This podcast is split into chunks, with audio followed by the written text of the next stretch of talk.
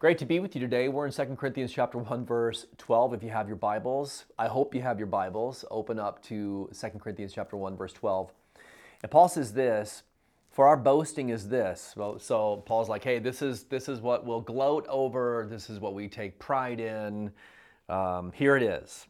The testimony of our conscience that we conducted ourselves in the world in simplicity and godly sincerity, not with fleshly wisdom, but the grace of God and more abundantly toward you. And man, how, how beautiful is that? Paul's like, this is the one thing that we would say uh, we're really proud about. And we're really proud in the fact that we did not trust in fleshly wisdom. We did not look to the methods of the world or the ways of the world. We did not trust in the arm of the flesh, man's strength or power but we leaned on, we looked to, we stood on, we rested in the grace of God. And, you know, how did they exemplify that? Well, Paul says there's two things in particular. Number one, we conducted ourselves in the, in the world with simplicity, right? I, somebody said this a long time ago to me um, with respect to teaching the Bible. They said, hey, you need to use the KISS method. And I'm like, well, what is the KISS method? They said, keep it simple, stupid. And I thought, well, yeah, you know, there's truth to that, right?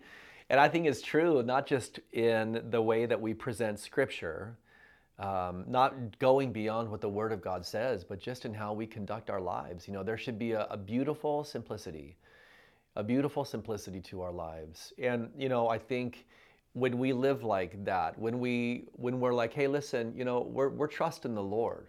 You know, we've got God, we're good uh, we know, I'm just talking about like what life boils down to in its most simple form sometimes. We know God has a plan. I may not understand why, but God understands why. Uh, all, all of those statements, right, that we fundamentally come back to is like anchor statements for our lives. The world might look at that and say, that is so unsophisticated. You know, that's so unsophisticated. You're saying you're going to trust in the Lord. You're, you're saying you're just going to take God at His word. I mean, you know, the world looks at that and mocks us for it, and God looks at it and He commends us. He commends us for it.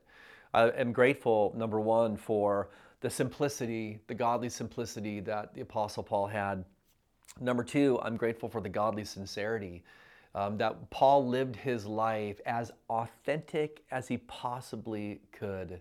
And, you know, like if Paul was from somewhere in the United States, uh, it might be New Jersey, right? New Jersey people to me or New Yorkers, you, like what you see is what you get. You may not like it, but you know that um, that is it.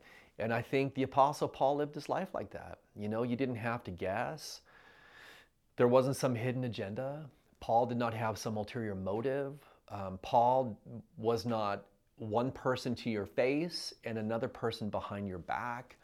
Paul was not a guy who, who trafficked in gossip. You know, Paul was a, a man who operated sincerely, godly sincerity. He loved the Lord deep down in his heart, and he made it aware for people to see, and he loved others as well. And I think, man, what a what a thing to be commended for.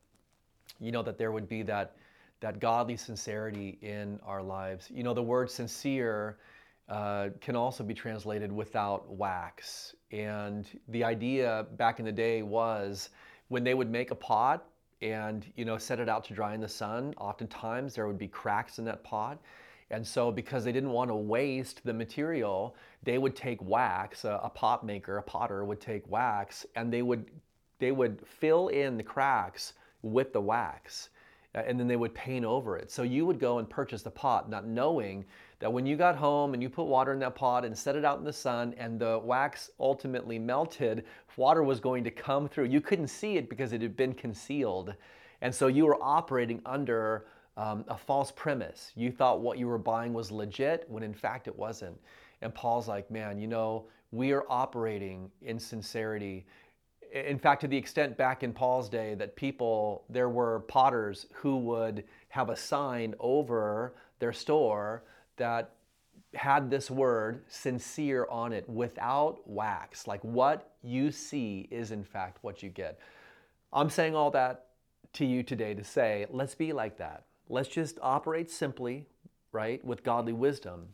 And let's operate simply with godly sincerity. Let's be who we are on the inside to the outside world around us. And Lord, thank you for that so much. I know that when we live like this, you will never fail us. In Jesus' name, amen. Have a good day.